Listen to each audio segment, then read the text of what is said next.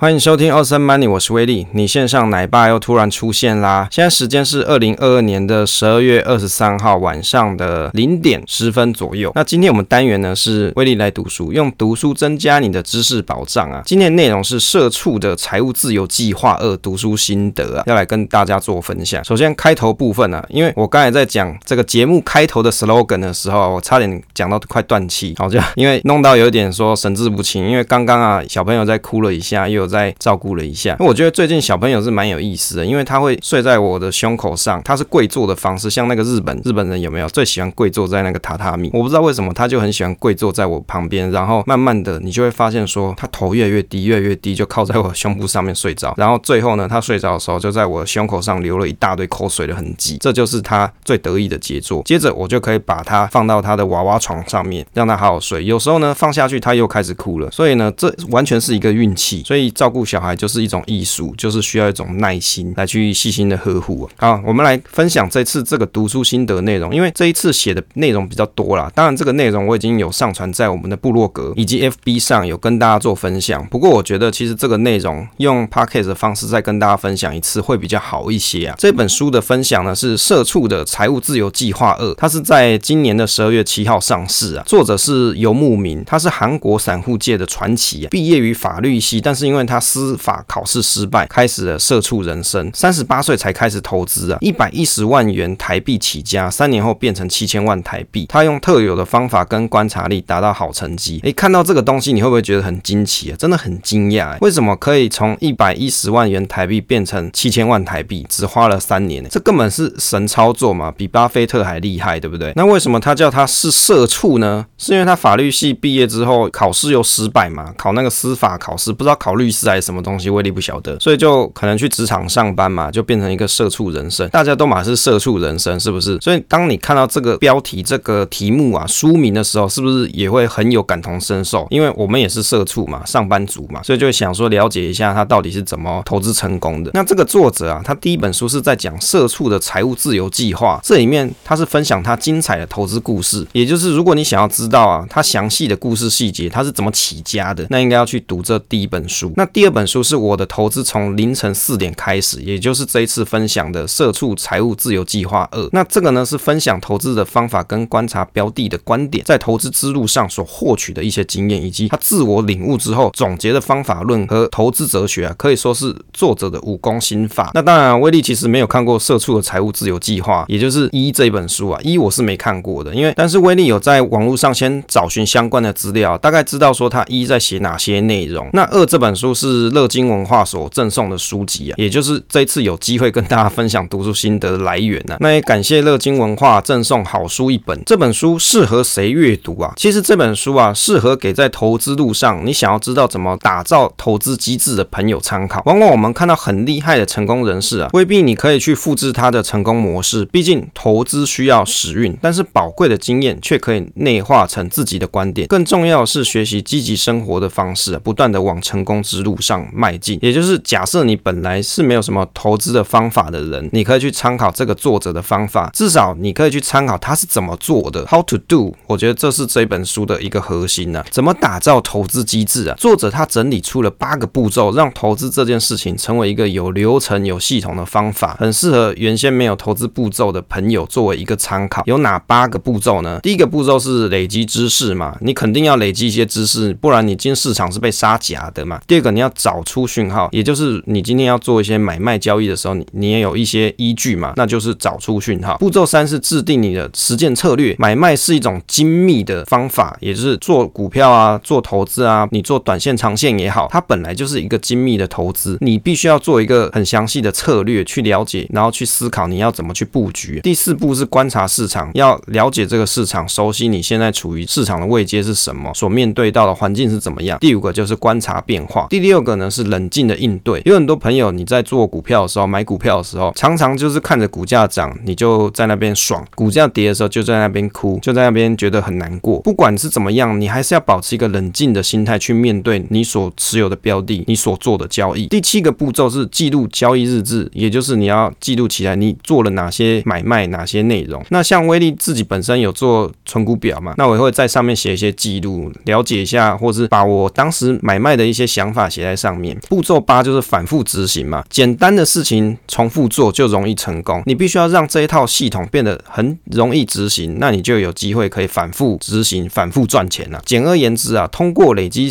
知识来观察市场，思考买卖的策略，实际交易啊。即使你面对多面的市场，因为市场是很诡谲多变的嘛，你也可以冷静的观察，并且记录交易的笔记，让你的经验可以累积下来，能够传承给未来的你自己，最后增加投资的胜率啊。其中作者有提到一点不错啊，身为上班族无法一直关注市场，应该要跟自己的业务范围领域相关的投资内容开始起步啊。他也通过城市聚集的方式，将收集的资讯流程自动化。这个东西我猜是用 Excel VBA 的方法去做收集资讯啊。这东西其实没有很难啊，其实威力也可以做一套出来，只是目前没有做这件事情。买进卖出的见解，书中关于买进跟卖出，作者他有列举了很多他的原则，很适合作为参考。例如说，心里产生再多一点的欲望的时候时候，投资部位就要立即减量。自己的心理是最重要的辅助指标。如果投资出现什么悲喜交加，啊那就是你自己劝阻你自己的证据啊，应该要停止开始看股票了。那做股票无关系的事情，就是要让你的大脑有一个时间去休息。更重要的是，只要有一点点的骄傲跟自满啊，就很容易出现大失误。做投资就需要怎么样？感恩跟谦虚嘛。涨的时候你要懂得感恩跟谦虚啊，甚至你捐一些钱给一些没有饭吃的小朋友。啊关于停损，作者的建议是，停损并不是错误的交易方式。即使你停损之后股价上涨，那你也要遵循自己的买卖原则而感到自豪啊。总体经济无用吗？他有提到说，有很多人认为啊，观察总金这个东西啊是没有必要的啊。散户的资金规模小，努力研究也超过能力范围。但是他认为研究宏观的经济是一件保险的事情。如果你读到市场开始流失资金的讯号，作者他会开始减少股票操作方式也会有点不一样。投入大笔资金前，他会仔细的观察情况，避免过度的投资啊。那威利以为啊，观察总经有助于观察投资在经济周期的位置，了解身处什么情况，才不会太容易对市场的走势改变感到意外，甚至也可以帮助自己拟定合适的投资决策。例如说，投资部位跟现金的占比之间，你有一个取舍，你有一个平衡。当市场的不确定感或风险比较高的时候，也可以避免过度投资，避免账面上的亏损难以接受。通过观察市场的宏观变化，让自己可以有有保险的意识啊。所以你看，总金没用吗？其实总金是很有用的东西，它可以让你知道你身处什么样子的诡谲多变的情况底下，那你可以做好最好的决策。最好的决策是什么？你可以决定手上现金要留多少嘛，或者是你投资的部位你要降到多少嘛，或者是你要保持在某个水位区间，你就可以去思考，你就可以去决断怎么判定进场的时机呢？大家都很乐观的时候啊，这时候就是危机的时刻啊。当大家想要买股票的时候，往往就是市场将暴跌的时候，很快就会带来再次更迭的机会。常见问题是说，现在可以投资吗？现在要买什么，对不对？他认为啊，这个问题其实问的不对，应该是要买哪个标的不重要，重要是你要投资在哪一个产业。观察产业的方式是在流动性对于业绩的期待感两个关键因素啊。流动性就是政府跟企业它所注入的资金，虽然政府通过上调利率跟出售资产减少流动性，但是还有不受限于流动性减少的产业可以去观察。例如说像是车用电池这些产业啊，对于有业绩期待感的产业，他也会选择进一步的去深入了解相关的领域。俗话说一句就是危机就是转机嘛。当市场低迷的时候，反而可以更观察得出来比较不受限于流动性的产业与有业绩期待感的个股公司啊。像就威力的观察来看，像现在台湾相关电力或是电池产业的发展前景就不错啊。举例来说，现在政府在做一件事情，叫做台电十年强化电网韧性计划，相关的产业个股，例如说像中兴电啊、台达电、中鼎这些，伴随着政府的基础建设的进化，对于业绩比较有期待感。哎，关于这个政府的强化电网计划这件事情，威力是有想说做一篇威力来研究，来去思考一下这些标的啊，观察一下这些状况。那后续的节目大家再继续 follow up 了哈。怎么区别不确定性跟风险呢？这一段书上写的这一段啊，威力觉得很有意思啊。一般人对于风险跟不确定性都会把它想成不好的事情，但是事实上，所谓风险是什么？是指说可明确推测，例如说销售额、业绩增减，而你不能推测的东西就是不确定性。例如说像现在美国政府缩减购债，何时做，做多少？当这些事情是确定的时候，它就变成风险了。哦，是不是不太一样的观点？看书就是增加自己的知识嘛。像这个东西之前威力是不了解的，我也会认为说不确定性跟风险它是等号的，但是在作者的说明之后，我就比较了解哦，它其实是有一个区别存在的。当市场出现不确定性转变为风险的瞬间的时候，这时候就是投资的最佳时机啊。举个例。子来说，当 FOMC 啊，美国那个联准会啊，确定什么时间点要开始缩减购债的时候，散户认为是利空啊，开始抛售股票，而投资机构投资人啊，则会评估说用什么价位开始买进。所以你看啊，股价下跌有很多理由嘛，上涨必须要有大家的共鸣，投资主体产生共鸣，股价就容易上涨。这个让威力想到，现况美国升息是进行式嘛，ing 嘛，而且是肯定的事情，这个就是风险。但是要升多少，升息何时结束，就是不确定性。加息要加到多少，不知道嘛，大家也猜不准。而当这件事情变成确定的时候，就是一个很好的转机。只是市场甚至连 FOMC 啊，联准会自己都搞不清楚，也猜不准，只能从啊失业率上升跟工资的衰减程度来判断是不是有效降低通膨到两 percent 的目标值啊。所以你看，现在市场上充满的事情，你可以去分析哪些是不确定的，哪些是风险，那你就可以去做自己的思考跟布局的动作。八种不该买的股票，我觉得这一段啊，作者他有列出他不投资的股票标的，例如说连续三年亏损、特殊目标收购公司，像 Spec 股，最近两年跟自有资本相较之下，曾经亏损超过五十趴 percent 的标的，还有像优先股啊、临近可转日的股票，还有别人推荐的标的跟三星电子等等。其中别人推荐的股票这一点，他有提到说，有人是因为别人推荐股票而成为富翁的吗？哎，这句话说的真实在啊！到底有没有人是因为别人推荐股票而变富翁？好像很难呢，对不对？别人那么好赚，干嘛跟你讲的，对不对？自己去买就好啦。通常跟你讲就是要抬轿嘛。这句话其实他说的实在，应该用自己的眼睛跟实力去搜寻、寻找合适自己的标的。即便有人推荐作者股票，他也不会买，因为只有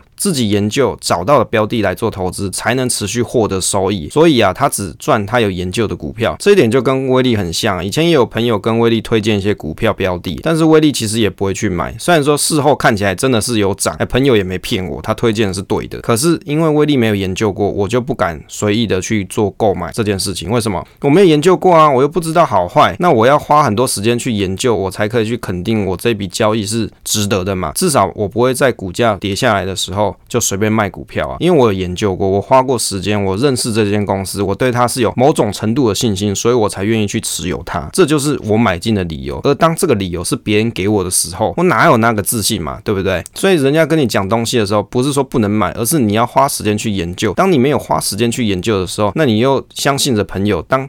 依照这样子的期待情况底下，如如果说公司的股价没有如大家的预期，它是走跌的时候，那你是不是就要去怨朋友？就会说啊，你是不是推荐我烂股票，还是你想抬轿给我？你肯定有有这种想法嘛，害我赔钱嘛，对不对？所以呢，我觉得啊，做投资你还是要花时间自己去找寻合适自己的标的，而不是盲目的听从别人讲的好棒棒的标的来做购买。另外，作者他不买三星电子，这一点让威力觉得很有意思。每次盘势走空或是熊市的时候啊。直到重新进入牛市，人们或许会去买三星电子的股票，是因为认为三星倒闭的话，大韩民国就会灭亡，所以都会认为说买三星是一个最安全的资产啊。但是这类股票通常是属于最晚上涨，下跌也是最晚下跌。但是投资人赚不了大钱啊，反而跌时散户常会去问说，到底为什么会跌？反观是不是跟台湾人投资台积电有点像啊？这个新闻报道一天到晚都在写说啊，台积电又跌多少，或者台积电又涨多少，那也很多人就会在讲说啊，我台积电买在六百块。现在应该怎么办？其实关于这种东西，就在于说，你一开始在研究台积电这间公司的时候，你对它的信心程度有多少？你对它的股价估值是多少？你心里要有一把尺嘛。而且你在买的时候，你是不是也有设定好你的投资的策略？例如说，有人买台积电，他是要买二十年的哦，他想要持有台积电二十年；有人他只愿意持有它三年；有人是愿意持有五年，甚至有人只愿意持有它一个月的。每个人的想要持有的时间长度不一样的时候，你可以承受的风险，你可以。承受的波动就不一样啦。那那这时候你再去想说，那我到底要多少去停损？我要多少去停利？每个人的状况都不一样，所以你必须要去思考自己的方式是怎么样。所以通常遇到这种问题啊，很多人就会在网络上问我，是不是应该要出清台积电啊，干嘛的？我都会觉得说，这个实在是很有意思。你应该是要先想，你当时为什么要买？那你买的理由是什么？你到底要买多久？你想要持有多久？这些东西你拿一张 A4 纸啊，自己把它写清楚，写出来，那你就会知道现在该不该把股票出清啊。所以这个。东西只有自己会知道，别人不会知道，而且别人给你的结论啊，一定不是你要的。威力的猜测是在说，对于作者而言，三星电子可能不太满足他对于产业的期待感，因为他在这本书里面啊，多次提到关于期待感这件事情。因为市场上大家对于某一档标的的业绩的期待，就会促使股票的股价出现涨幅。那当三星电子这种股票的标的也许波动不太大的时候，甚至它所做的一些新的产品内容并不足以让大家感到期待的时候，那股价的涨幅就不会很明显啊。对于这个作者啊，他所赚股票的方式，因为他是做短线嘛，做短线就比较需要股价有波动，所以波动是好事。有的人是不想要波动的，所以你看，投资就是要自己去决断。威力陆续读过几个作者是韩国人的书啊，似乎都不太喜欢投资三星啊。到底三星出了什么问题？真的是令人好奇啊。那我觉得这本书啊，其实它蛮有意思的，桥段也很多，也欢迎大家自己找书来看啊。那以上呢，就是这一次威力来读书啊，跟大大家分享这本好书是《社畜的财务自由计划二》的读书心得啊。也希望大家看完这本书，可以突破变成比较好一点的社畜，有没有？不要说每天都过得很难过的社畜，至少你做投资理财这件事情，真的有改善你的生活，或者是改善你的退休计划。那我觉得这样就是一个不错的方式。那我自己在书里面也获得到一些经验跟想法，那就这次这一集跟大家做分享啦。节目的最后啊，如果你喜欢这个节目的话，不要忘记分享给朋友，也请订阅这个节目，持续续的收听啊。分享总是单纯的快乐，期待下一次再见。